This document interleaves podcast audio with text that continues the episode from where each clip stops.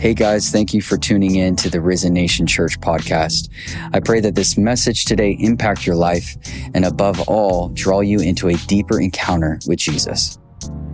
Um, you know, it wouldn't be right. Every time a speaker gets up here, they honor somebody.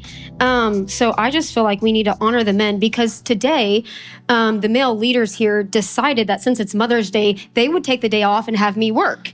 So I think we just need to, you know, give the guys a round of applause for what they actually really do. We just choose to have a woman work. Um, yeah, yeah, you like it. So I asked my kids, I'm like, what do you think I should preach and today for Mother's Day? And one said on fatherhood.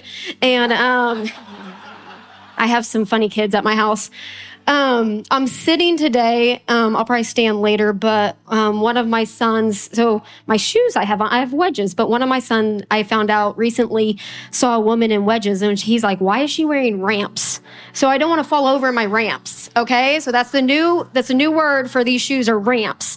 Um, but Tanner, I'm probably going to need the box of Kleenexes underneath you. Um, we are going to pray for me. Um, I'm going to be very vulnerable today. It's going to be a totally different kind of Mother's Day message. Um, and so we're going to pray that I have grace to make it through it because um, I'm going to be very open. Yeah. So William did not, Pastor William did not know what I was going to preach on. And everything he said was exactly what I been feeling like the Lord was leading me to the last few weeks. I went to Pastor Costi a couple weeks ago, and I was like, I woke up with this phrase, and I feel like I might, you know, teach on it at some point. And I didn't know it was going to be Mother's Day, but he, I woke up and I heard him say, Many can't enter the kingdom because they have a spirit of poverty. And a lot of times, the spirit of poverty will hold us back to actually believe. See, on Sundays, every song we just sang and we yelled very loudly for and we cheered, we can believe it. But by Wednesday or Thursday, when trials and tribulations hit, can we still sing those songs and actually believe them deep down? So it's funny because it's not maybe necessarily a Mother's Day message, it's for everybody. Um, but it's in the same vein of what Pastor William has actually been preaching the last two weeks. And he's been walking you through a process that he's been walking he's been walking through personally. So I want to bring you into some of the process of my life and what I've been walking through. And I'm going to be very open and um, very vulnerable. And so we'll get into that in a little bit. But first, um, I want to to bring up like what the kingdom is. So Jesus went and he preached to the kingdom and he said, and you can think, I'm going to call you back up later. So don't worry. um, I just heard that. I'm like, man, that sounds so beautiful. We should just leave that playing, but I don't want her back hurting. Um, so we'll, we'll give her a break. So Jesus went and he preached that the kingdom of heaven is here. And he preached it to all of those that are in the synagogue. And a lot of times we say, repent you know, repent for the kingdom of heaven is here. And we automatically think with the word repentance like it's about sin. Turn from sin, come up front, declare your sin and all that. But he was going into the synagogue to preach in it. So I was seeing this in a different sense that he was going in there and he's he wasn't telling them not to sin because they were following all of the laws because he did it, to the Jews inside the synagogue. When he said, Repent, for the kingdom of heaven is at hand, he was saying, Change the way you think because the kingdom of heaven is actually right in front of you. And it's no longer works. It's everything Pastor William has been saying. It's no longer works. It's no longer having to do the structure that actually God Himself put in place. And I, if you put yourself in their shoes, think how hard it would be to change the way they, th- they were thinking because they were doing everything that God set up. And Jesus was walking in to the synagogue and saying, change everything that my father set up because I'm now in front of you. It's, it was no longer going to be sacrificial lambs and all of this, but it was going to be a grace, a believing in that I'm the son. So it was going to go against all of their belief systems that they had set up and the entire structure so God was going to tear down the entire structure and system that he actually put in place. So Jesus was sent before them and saying, You are going to have to change the way you think to actually enter the kingdom of heaven, to actually enter this kingdom realm. I'm going to do a lot of reading today um, because I don't want to miss some of the things that, like, um, some of the things that I wrote. So forgive me that I'm not just going to be like flowing and preaching. That might come, but a lot of it's going to be reading. But I, uh, I'd sent Pastor William something a few weeks ago, and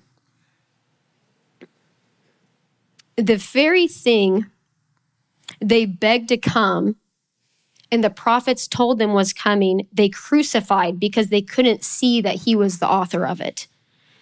And so when we're saying, God, do a new thing, we have to be ready for him to change up some traditions and some structures that we've even put in place, some belief systems we have.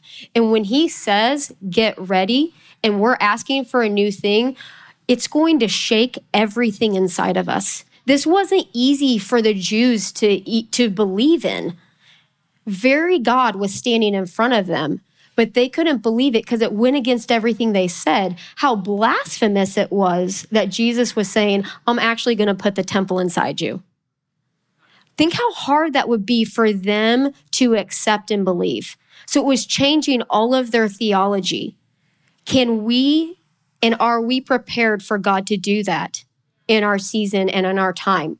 If he's going to do a new thing, it's going to shake some things inside of us. And we have to be able to be ready for that. On um, April 11th, I heard God say, The winds of change are here, that you need to catch the wind. And then April, on April 20th, he said, I'm about to change up a lot of things. Hang on, like it was a roller coaster.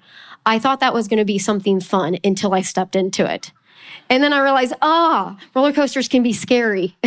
and there's been some scary times that we've walked through. But see, if we believe that we're the kingdom, see, we think that when we're in the kingdom, that no tribulation, no trial should come our way because we're in the king's domain. But Jesus himself was the kingdom. And did he walk through some troubled times? Did he sweat blood?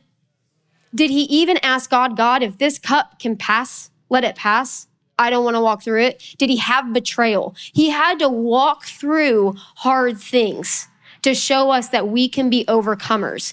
And I I get um I get frustrated when I want to go to women's conferences and women preachers because it's hard to find a woman preacher that will actually call women higher because what they do is they come down to the level of depression and anxiety and frustration and say, I understand this life's hard. You know, go stay in your depression, stay in all this stuff. And how about we say, I understand life's struggles, but God called us all to be overcomers.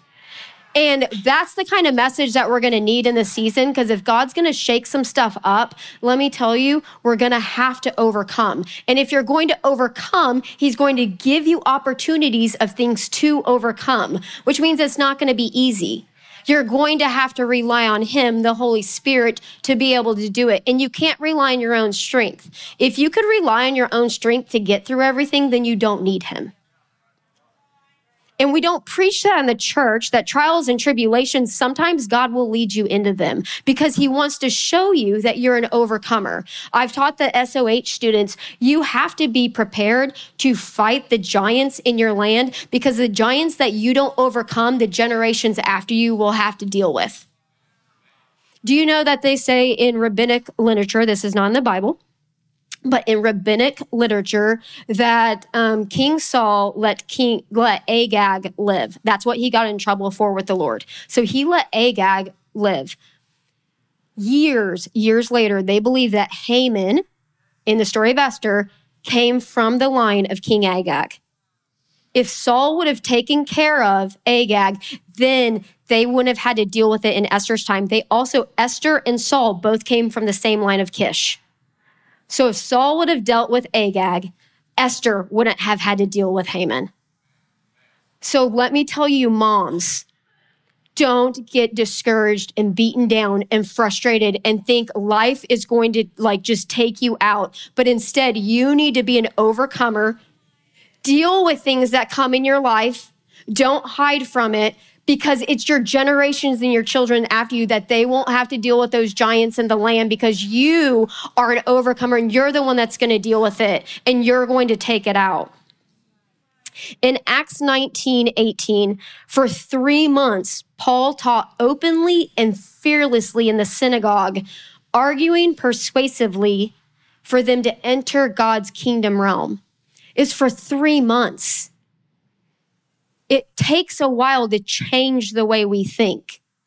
It's a daily process that when trials and tribulations come your way, you say, no, no, no, no, I'm in the kingdom's realm. I am, I am with Jesus. I am walking with him. This isn't going to overcome me. I'm going to overcome it, even if I'm still in the midst of it. It's understanding that. Let's go to Matthew 13, 18 through 23. And I'm going to read this. Hear then the parable of the sower. When anyone hears the word of the kingdom and does not understand it, the evil one comes and snatches away what has been sown in his heart. This is what was sown along the path. As for what was sown on rocky ground, this is the one who hears the word, immediately receives it with joy, like on Sundays. We're super excited. Yet he has no root in himself, but endures for a while. When tribulation or persecution arises on account of the word, immediately he falls away. As for what was sown among thorns, this is the one who hears the word, but the cares of the world and the deceitfulness of riches choke the word. It proves unfruitful. As for what was sown on good soil, this is the one who hears the word and understands it. He indeed bears fruit and yields it in one case a hundredfold, another 60, and another 30. So I want to break down when you go on into um, farther on in scriptures into verse 36, it kind of explains it. Jesus is the sower, the world is the field, and the seeds are the sons of the kingdom. So are you the sons of the kingdom? So you guys are the seed. The seed, that word in the Greek is sperma.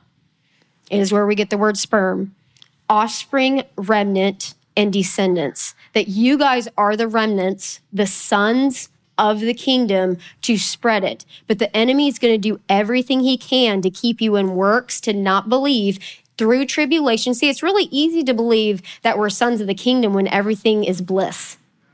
Last Mother's Day, my message would have been totally different. Last year, everything was like, I didn't think my journal was like, God, I don't think anything can get any better. It was like amazing. This year, my journal is, God, I'm bloody. Help me make it through, you know? And, but do we, we can, we can believe in that season that we're in the kingdom. But can we believe that you're still in the kingdom? You're still the sons of God. You're still fully loved. You're not being punished when attacks come against you even when Jesus takes you through it, and we're going to get to that, when he leads you into testing and trials, do we fall back? And this is, this is preaching to myself. Do we fall back and say, God, what did I do wrong? Where did I sin? Do you love me? Have I done something? What have I done?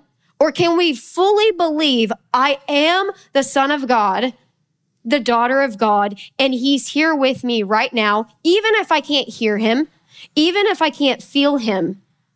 I know for a fact he loves me. And it's a wild love.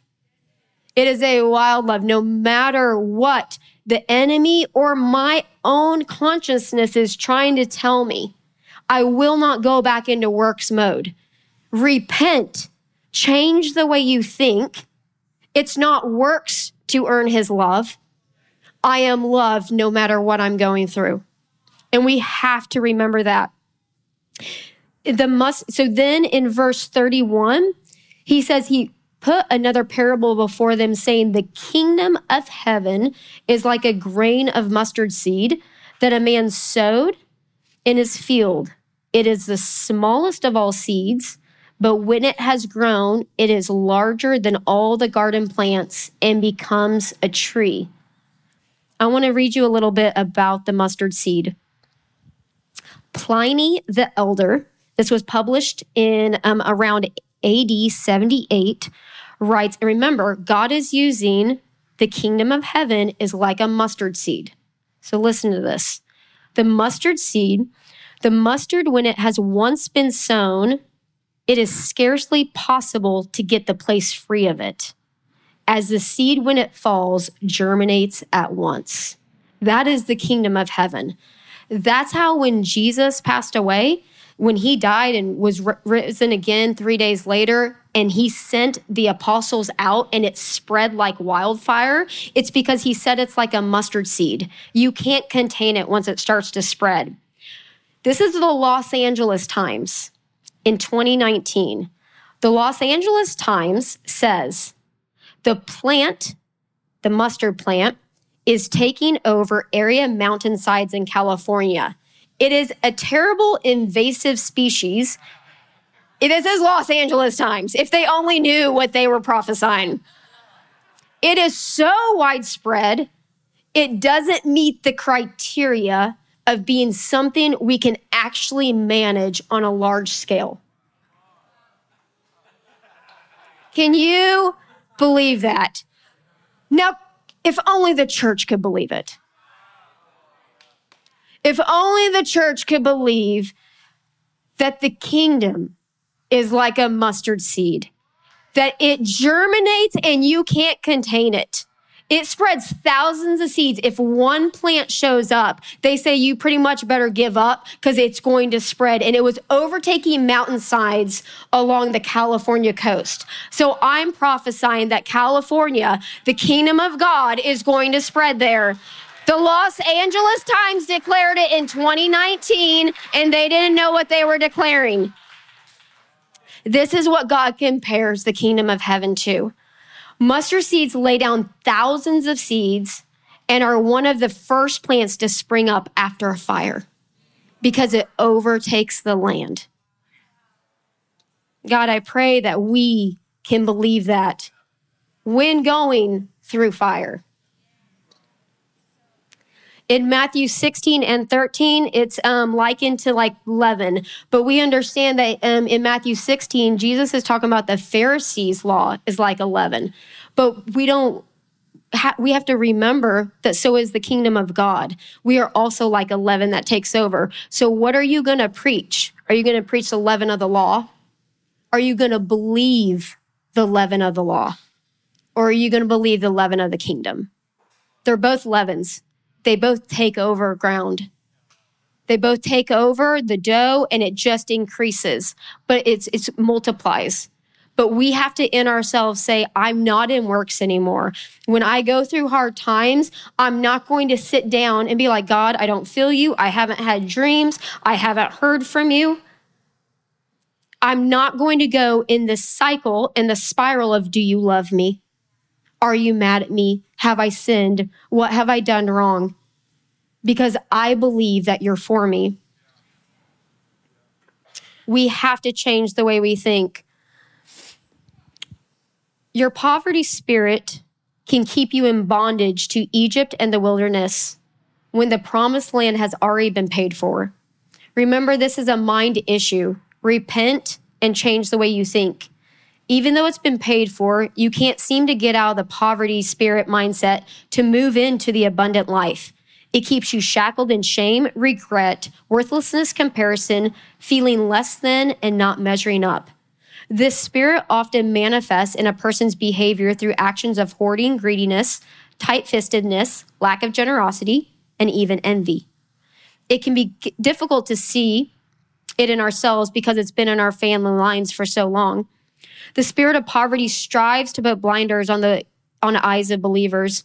It reminds you of your past failures and highlights what you don't have. Many times you will blame others for what you don't have, whether it's that position, money, a car.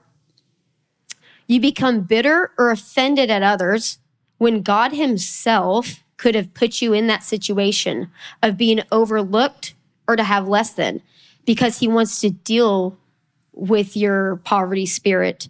Can you have joy in the midst of not having enough? It steals your ambition. This spirit often compares you to others and positions you as less than. After stealing your joy and hope, you are ultimately left feeling empty with no zest for life and no vision for the future because it wants to steal your destiny. In Ezra and Nehemiah, when they're rebuilding the wall, they had um, adversaries continually coming against them. And the adversaries, the things that they would bring every time was discouragement, accusation, lies, and fear anytime and you're always rebuilding. I just heard Bill Johnson say, we're constantly building, whether it's in our own lives or building in someone else's life. There's always a building going on. So you have to be, it's not something, I love the way Bill Johnson said it. He never studies the devil. He never studies what he, you know, what he's about or anything like that, but he does know his scent because sometimes we'll have dreams and we're like, oh, it's the Lord, but it's the enemy trying to cause division between you and others in the church and try to give, make you have an accusative spirit toward that person because he wants to separate us. But a lot of times with discernment, we're like, oh, that was the Lord. No, it actually wasn't because the enemy doesn't come with horns. He comes as an angel of light and he knows that you're a dreamer and he knows these things. So you have to be aware and know the scent of what the enemy comes. And you have to know the difference in the voices because he's going to try to sound like the Lord. He's going to try to sound like prophetic. So you have to be aware of that. That's not right. That's actually dividing and it's divisive between me and my brother or me and my husband. I love the verse that um, I received for my family for this year. And I actually just found it this morning and I'm laughing at it with what I'll get into in a little bit. But the verse I felt God gave me for this year for my family was Romans 15 13.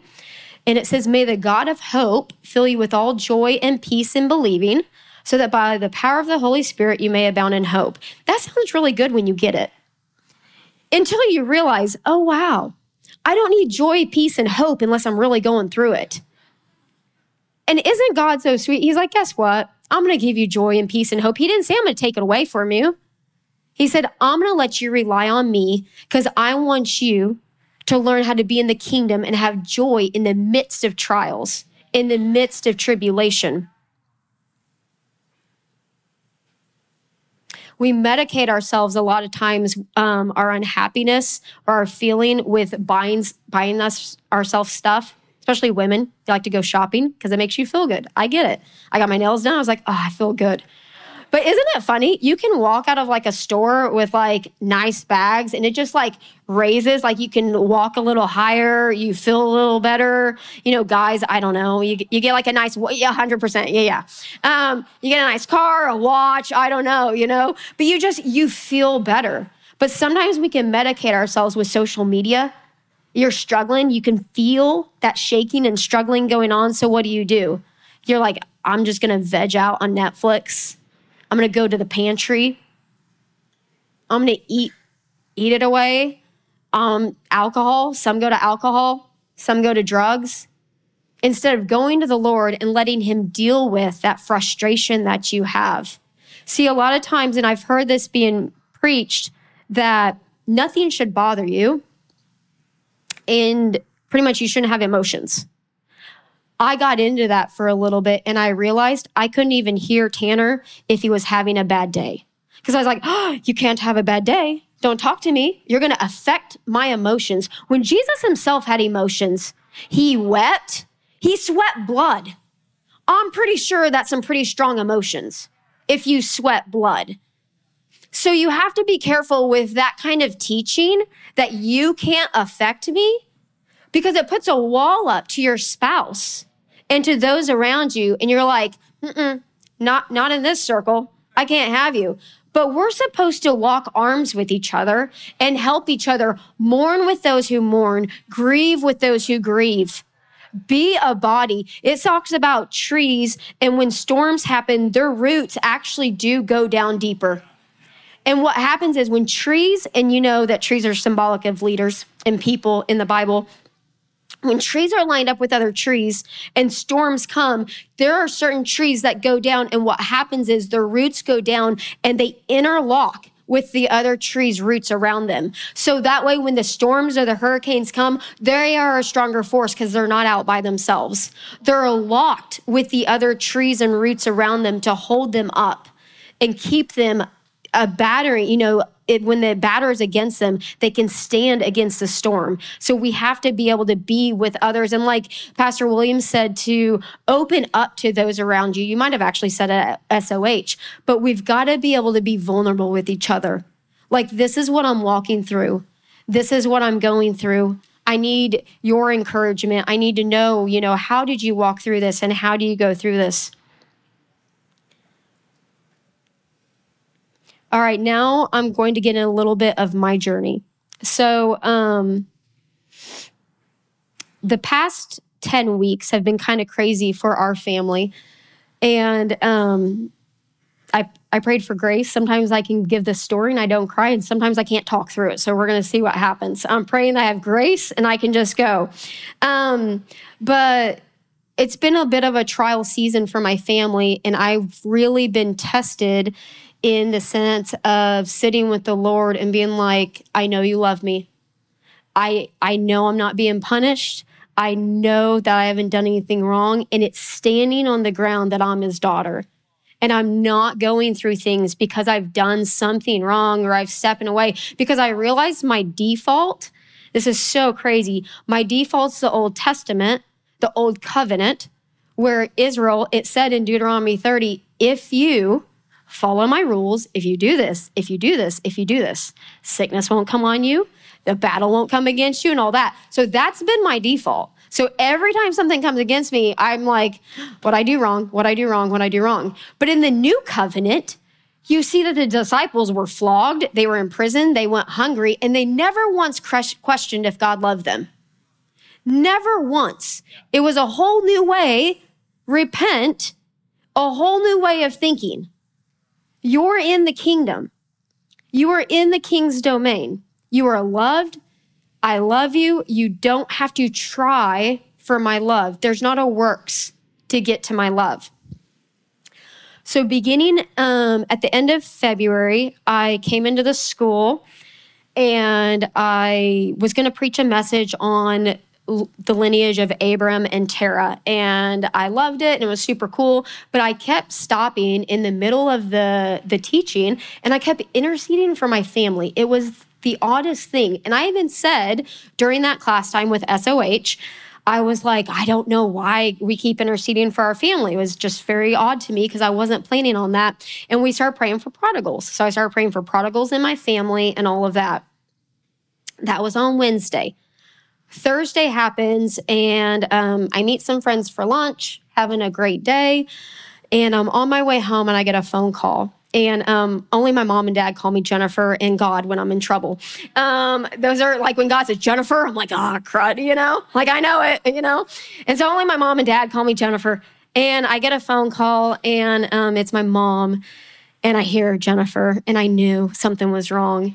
And um, she let me know that my my nephew, and it's not an extended nephew. When I say nephew, um, Jacob was part of our family. His mom worked full time. His dad, my brother, wasn't always in the picture. So my family and my parents were the other parents for my niece and my nephew, for Megan and Jacob. And so looking back at, um, I'm doing good. I'm going to talk about stuff I don't even feel like I'm going to cry. Good. Grace. Um, looking back at senior photos for Trent, Trent Trent graduates um, this Saturday. Woo! I can make you stand up. I won't do that. But yeah, you guys, he loves hugs, just like all the other guys. You know, go give him hugs. He likes money. Give him money, you know? Um, just kidding. Just kidding. That's just kidding. Um, see, there's no manipulation in it because I just said it straight, you know? Um, no, just kidding. Um, so I was looking through senior photos because I, had, I had to get senior pictures ready. And Jacob is in every one of our family photos because he's one of my kids. And I raised him. I did childcare for 20 years. And I know, yeah. So I'm not watching any kids now except my grandkids. Sorry, I'm done. I spent my time. You raise your own kids. Um, for 18 years, I raised everyone else's kids. But so in summers, spring breaks, all of that, I had off. So I raised my, na- my niece and my nephew I'm the family, we're the family t- took them to church, raised them in church, and all of that. And I get the phone call that Jacob's been in a tragic accident. And uh, they were on their way to the hospital. So that was a Thursday. And um, on Friday, I'm deciding do I fly up there? What I do? He um, When he got to the hospital, he was awake, but before anyone could get there because of the pain, they sedated him. And he, um, there was, it was in Kansas City in February, so it was an icy bridge, and there was a six car pileup. He was one of the cars that was in the wreck. He, it was at 6:30 a.m., so it was dark. He had already been at the gym because he was training for an ultra marathon because he ran 30 mile marathons and he was training for an 80 to 100 mile marathon at four in the morning. I know, not not me. Um, so he was already on um, on work time going to pick something up. So he called his boss on the bridge and he said, "Hey, I just got in a wreck. I'm going to be late to work." And his boss was like, "All right, you know, stay in the car." but a mom and some kids were involved in the wreck. So Jacob and another guy, um, another man, got out and helped um, help them. And at that point, the police officer that was arriving on scene hit ice and um, hit Jacob and the other man. And Jacob was flown off a a thirty foot bridge. So um, we got the call. Didn't want to do this. Um, we got the call, and so but when I got the call um, they sedated him because of the pain. He was going to be fine. Everything was good. They did a CT scan. Everything was great. Um, lots and lots of surgeries were going to be needed, but he was good. Heart, obviously, heart was strong. That kid was training for marathons. Brain, all brain activity was good. So he was great. Um, so I was like, all right. So Saturday, I'm on my way home, and I'll, I'll make this portion. I'll try and shorten this portion. But Saturday, I was on my way home. Again, he was fine. Um, we were planning to head to Tennessee for the very first Tennessee um, gathering. So Tanner and I's car was packed because we were going to be driving out there. And um, we got to, let's see, Saturday, I'm driving home to plan my kids for a lot of groceries for that week because they eat way too much food at my house. So I was going to stock the fridge up, and I get a um, I get a vision and God says, um, and the vision is God says, Jacob chose to stay with me and he's going to be with me. Now, this is on Saturday when the next morning he's actually starting surgeries and the doctors, everyone knows everything's going to be fine. So this is messing with my theology a little bit. Let's just say that. I'm being a little, I'm like, what, what is going on? You know, we're supposed to raise the dead, you know, if anything happens. And, uh, but this kid's been through a lot. And God gave him a choice. And he's like, he would never want to be any, I mean, there was full joy in the presence of Jesus. And so he came, what happens is in the next week, he ends up coming alive more than he ever would have. So um, Sunday morning, um, he's going to begin all of his surgeries. And I get a phone call from my mom um, that Jacob had had a stroke. And so they were going to pause on the surgeries. And uh, I came to church and I just kept hearing Bill Johnson's words when his father was passing that he could never worship in that way again in heaven. You can never worship in heaven through like loss. It was only here on earth could he worship in that way. So that Sunday morning, I worshiped like no other. And craziest thing, Pastor Cossey's message was on the prodigal son. And so I got up that at the end of that service, as some of you were here, and I prophesied to the prodigals and I called Jacob home. And because Jacob was a prodigal. And as I was prophesying, um, it was like at 120 that I was up here at the end of service, and I go to my phone, and uh, um, right when I get to my phone, my mom calls and says, They said Jacob is passing. We need you to get here drive to Kansas. That was a long week. It was um, one of the top two or three worst weeks of my life. Um, I'd say top two. And um, the things I walked through that week, um, I never would have thought I could have walked through. It was very hard. Um, his mom, not a believer. The first night that he came, um, I was in the room when they took his you know turned his breathing off and all of that kinds of the machine off. And it was very odd to know and really really messed with my theology knowing she's jacob the spirit of jacob was with jesus but i still have my the physical body here that i'm holding. And so it was very odd. The things that i had to deal with that week were the hardest things i've ever had to um, walk through. Um, when he moved when they moved him from ICU to a hospice wing to let his body um, pass. His mom and um, grandparents had obviously been through a lot. So they asked me to be the first one to stay in the room with him through the night. And the things um, I walked through that night, I would not wish on my worst enemy. It was a very, very long, hard night. Um, what I dealt with, what his body did, and what you just walked through was someone that's your son and you're watching die. But you know he's with the Lord. So that started off a crazy 10 weeks. Um, come home from that. And the reason why I'm telling all you this is not to make it a downer on Mother's Day, is to show you that the people that are up here preaching, we go through trials and tribulations. But are we going to stand strong in joy and peace through it all? I thought it was the craziest thing. I had joy knowing he was more alive now than he's ever been. It was the craziest thing. I have no idea, or I had no idea, how you can fully grieve and have full joy at the same time. It's insane to me. It doesn't make any sense, but you can, I promise you, you can you can grieve so much. The hardest thing that should have, you think should have never happened. And you have full joy knowing he is in the presence of the Lord. He's actually more alive. He no longer has depression. He no longer has the heartache of wanting to be like have his dad in his life and different things like that.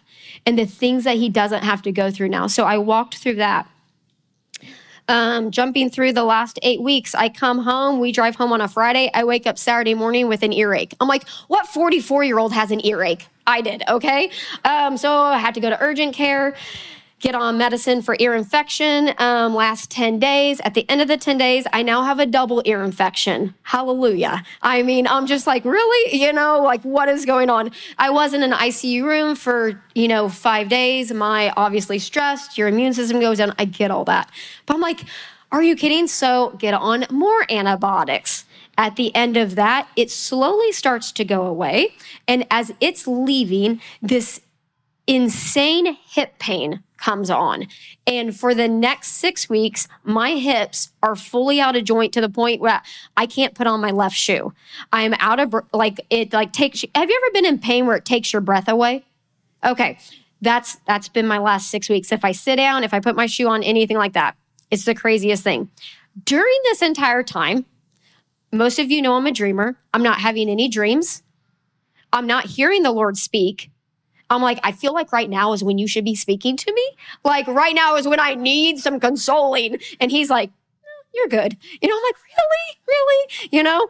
And I'm like, just a little bit. And so like there would be pieces of it. And I'm like, I so easily could have fallen back in. He doesn't love me. I've done something wrong. But I know, I know I've walked through this. His love is wild for me. I'm not going to go back to past ways of thinking of the law that I have to do something to make him show me he loves me. I fully believe it. We we then come into um, the first of April. And the first of April, we have an opportunity come to us where um, our our lease agreement at our house was saying um, we no longer want you to go month to month to month. We want you to sign a, a year contract. And we were like, we do not want to sign a year contract on this house. And an opportunity came to us where we could move into another house for like six months. And we're like, it's an upgrade. It's perfect. I prayed. I didn't hear yes. I heard you've been in this house long enough. I'm like, that sounds like a yes to me. So, I mean, doesn't it? it just, it, I'm like, could you not just say yes or no? I, am not sure, you know? He speaks in parables. And so um, he's like, you've lived in this house long enough. I'm like, that's a yes. So, so we were like, all right, this works. Well, the next week, you know, we kind of get a phone call. Um, property taxes, all kinds of stuff go up. So we're just like, nah, it doesn't make sense. Neither of us want to pay that much. Go ahead, put the house on the market. We'll stay in our house. We contact our lease company. Remember, this was April 1st when it all began. And we originally told them we were going to move out. So our move out date was going to be April 30th. A week later, we called them back and we're like, actually, we're going to stay. And they're like, that's fine. You know, you can stay here. Here's the, um, we're like, send us the contract agreement. So they send us one year. We asked um, for a month to month price and all that kinds of stuff. So they send it to us. We're like, can we, you know, have just a couple days to decide what we want to do? They're like, yes. We message them back and we don't hear anything. We message them back again and we don't hear anything. Um, so then we're out of town and I hear the Lord say, I'm about to change up a lot of things. Hang on, like a roller coaster. And I'm like, ooh, this can be exciting, you know? Like, I'm a I'm a dumb blonde. I'm like, yes, you know, woohoo!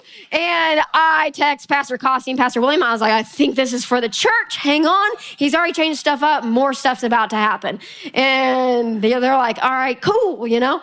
And so we get home on Saturday. That's what happens. April 25th, we get an email, and the email is, we on accident pre-leased your house. You have to move out in five days. Real oh. And the email actually came three hours after I emailed Pastor Costin William. I'm like, I'm an idiot. it was for us. And so I'm like, oh, God is in this, you know? And um, Tanner's like frustrated, you know, because Tanner still needs to learn peace and stuff. So he's frustrated. I'm doing great. Um, I'm in the kingdom. I'm doing amazing. He's struggling. I'm like, what's wrong with you? You suck. And like, I'm doing good just wait, just wait.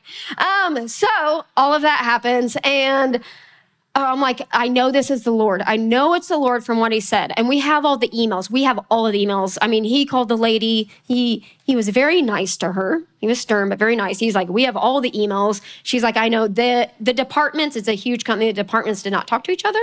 So the one department said that we could stay. Did not tell the other department. They put it online and pre-leased it.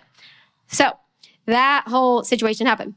Um, so when I act, when I talk like this, it sounds like like I'm really strong. Um, five hours later, I'm packing my house up and I'm in front of Trent crying. I suck as a mom.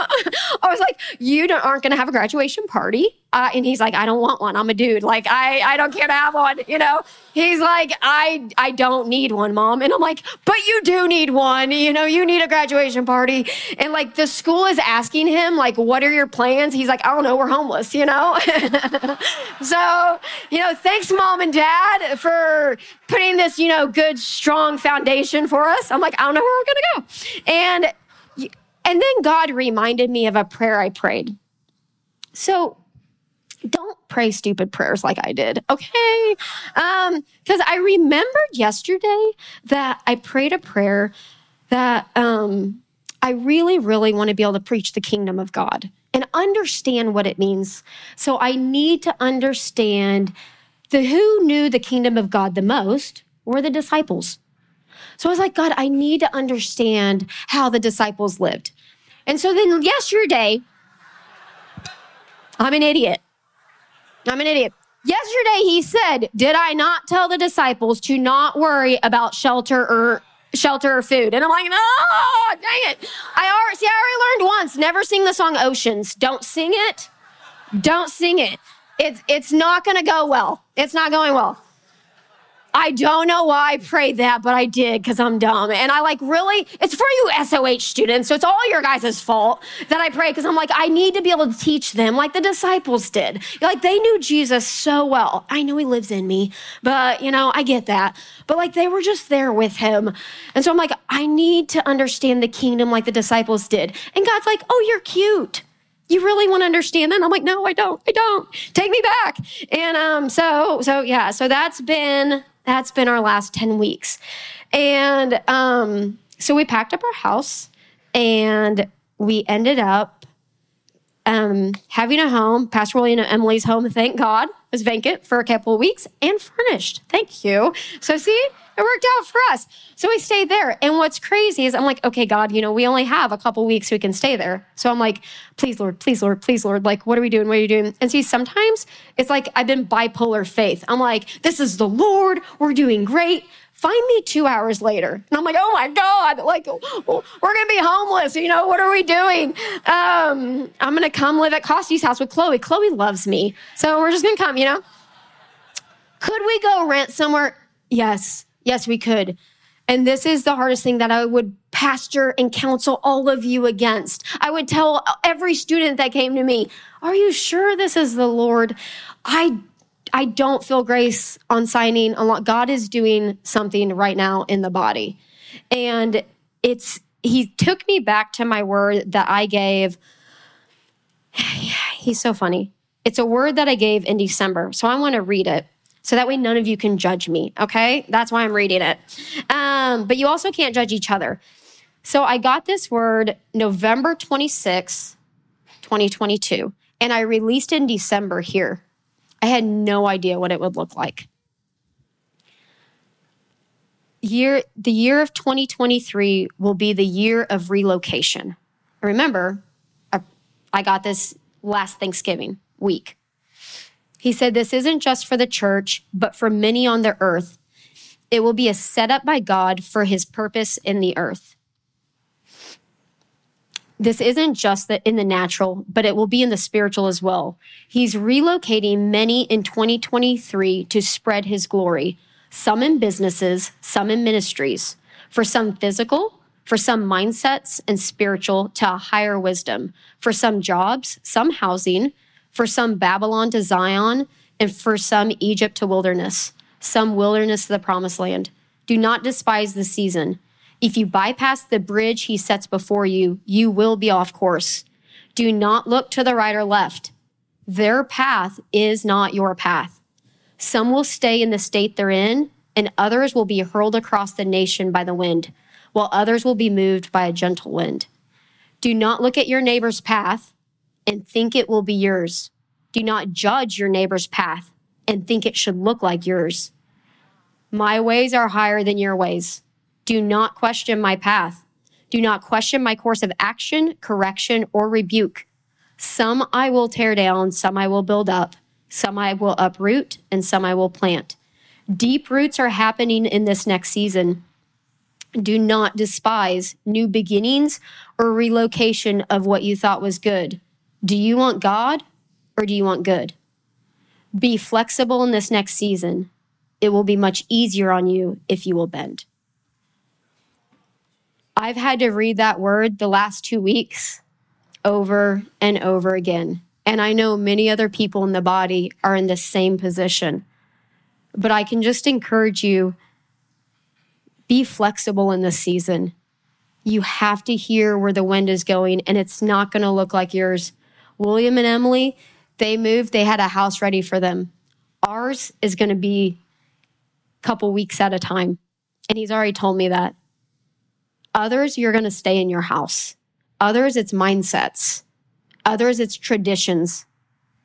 Actually, everybody, I feel like in this season, he's going to really shake up some traditions. So I say hang on because it's going to get a little rocky and wild, but it will be so easy if you can just bend. But if you stand and you won't stand there with your hands open, it's it's going to be a struggle. And don't look at the one next to you because it's not going to look like yours. I can't look at Pastor William and Emily's and say, why doesn't mine look like theirs?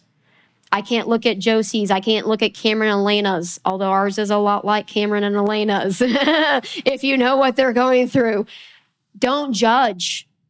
If yours looks one way and yours does not look like Cameron and Elena or ours, be glad. It's not fun. but don't judge. And just be ready to hear the Lord of what he says because he's going to shake some stuff up in you. There could be a school you're going to change, it could be a business. And guess what? You might not have a change in your life. He might say, I need you to stay exactly where you are but you've got to follow the wind, the Holy Spirit of what he says to you. Let's go to Matthew 14.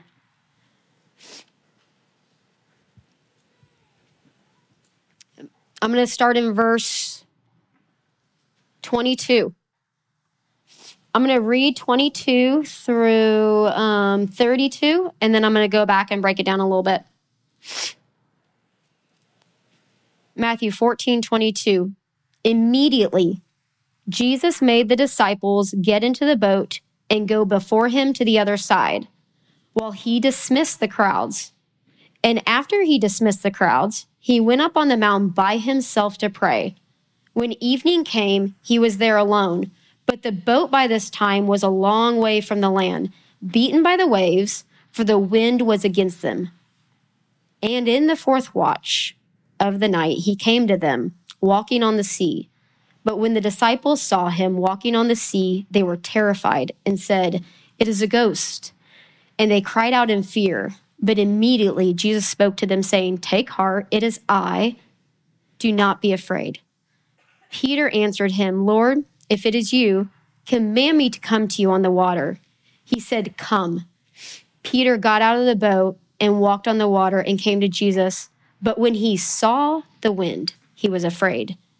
And beginning to sink, he cried out, Lord, save me.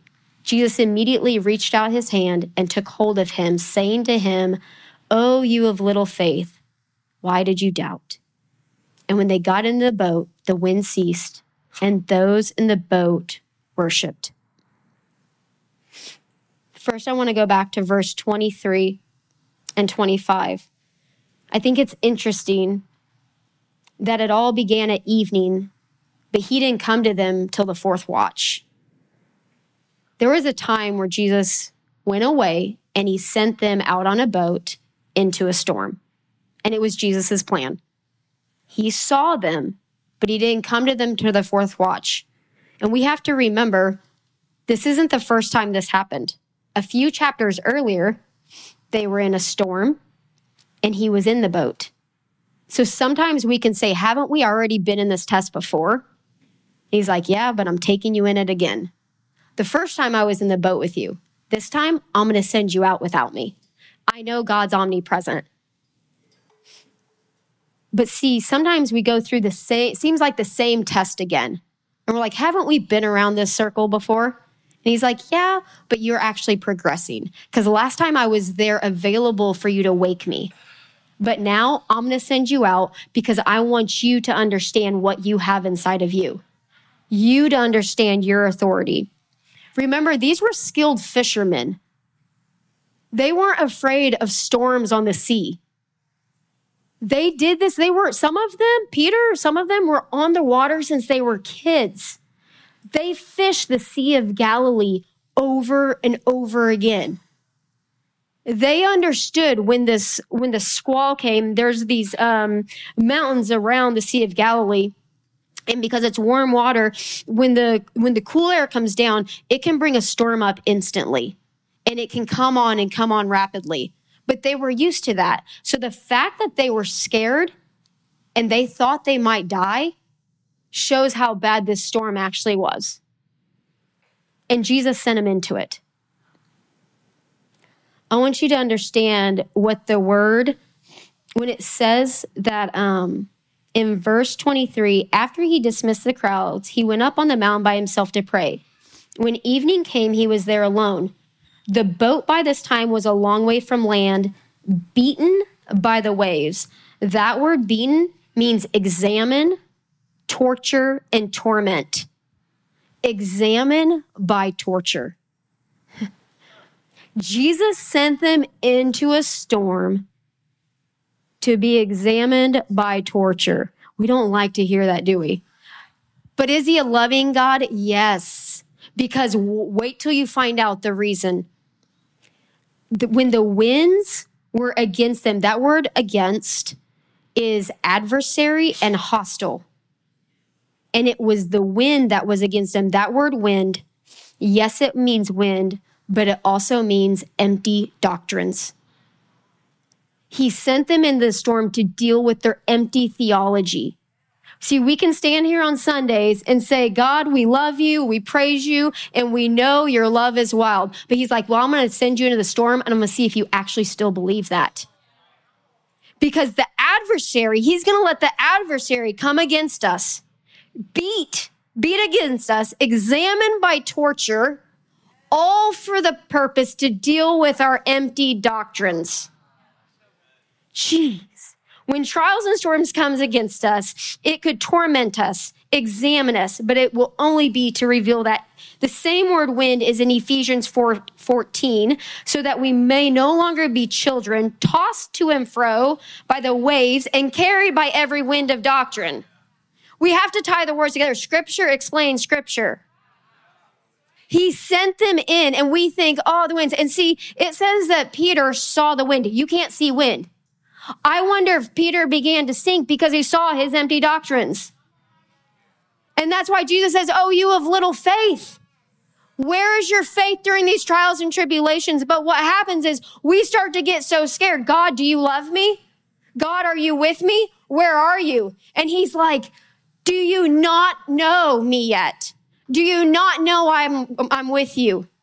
But Peter said, and see, this is the thing. We're quick to pray every trial away. And I want to call the worship team up. We're quick to um, call every trial away and pray it away.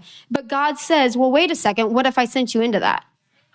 And the only reason why I sent you into that is for you to actually understand that you're a son of the kingdom in all trials and tribulations. It's to deal with all the empty doctrines that we have that we stand up on Sundays and we say, your, your love is wild for me. But on Wednesday, when trial hits, we're like, God, do you really love me? And he's like, you know what? I'm going to send you back into that storm. Because until you really get it, until you can be homeless and say, God, I know you're for me. God, I know you have a house for me. God, I know you've got me. I know you're not going to let me fall. I'm not going to look at the water and I'm not going to fall into the ocean. But guess what? If I do, he's going to put his hand and he's going to pull me out because he has me. And this is what I want to say to you in this season. You know what Peter said? Peter says, let me come to you. I think it's a season where you can ask God, God, call me out on the water. And God's like, I'm going to show you what you can do on the water. If you guys can stand up, I want to call to the front those that feel, you know what? I'm no longer going to ask to be. See, we go with old traditions and old patterns. And what we do is say, oh, please send Moses that he can split the Red Sea. But then we go and say, no, no, no. Let's actually be Joshua. Because Joshua, he didn't do it like Moses. He did it together with God. See, God did it all for Moses. But with Joshua, he says, I want you to step your foot in the water and then I'm going to make it part. But we're not in a Moses or Joshua season. We're in a Peter season where he says, I want you to actually walk on the water. I'm not going to split the sea. I'm not going to ask you to step in it. I'm going to tell you to walk on it. And that's the season we're in. So if that's the season, if you want to be an overcomer in every kind of storm, if you want to walk on the seas, if you don't want to fall into the ocean by seeing the wind, the empty doctrines in our life, and believe me, I'm preaching this to me. This is what I've been walking through. But if you're tired of the empty doctrines and empty theologies, I want you to come up this morning because we are called to be overcomers. And you're an overcomer in the storms and the trials and the tribulations that we face. And so, God, we thank you that you're calling us. God, you don't need to part the sea. And I don't need to step in to the Jordan because God, you're telling me that this season we're going to be Peters and we're actually just going to walk on the water. God, I want you to tear down all the religious, legalistic things that we say, but it actually becomes full belief into our soul and spirit in this season. God, if it means that we can't hear you, that we battle infections, that we deal with loss in family and in houses. But God, this is what I know is that you love me. And that doesn't change. So, God, we surrender everything to you this morning. Because you've called us to be overcomers when it's blissful or when it's trials. God, I thank you that moms at times are told that they're beat down and it's hardships after hardship. But God, you said, no, no, no, I'm not calling that over you. I'm telling you, you're an overcomer. That moms will understand and they will fight those giants in their life so the next generation will not have to. God, we thank you for that today. Thank you again for joining us for this podcast. We pray that above all, your life was touched by his presence. If you're interested in learning more about the church or getting plugged in, you can visit us at www.risennation.org or follow us on social media to stay up to date with all that God is doing here. We love you guys. God bless.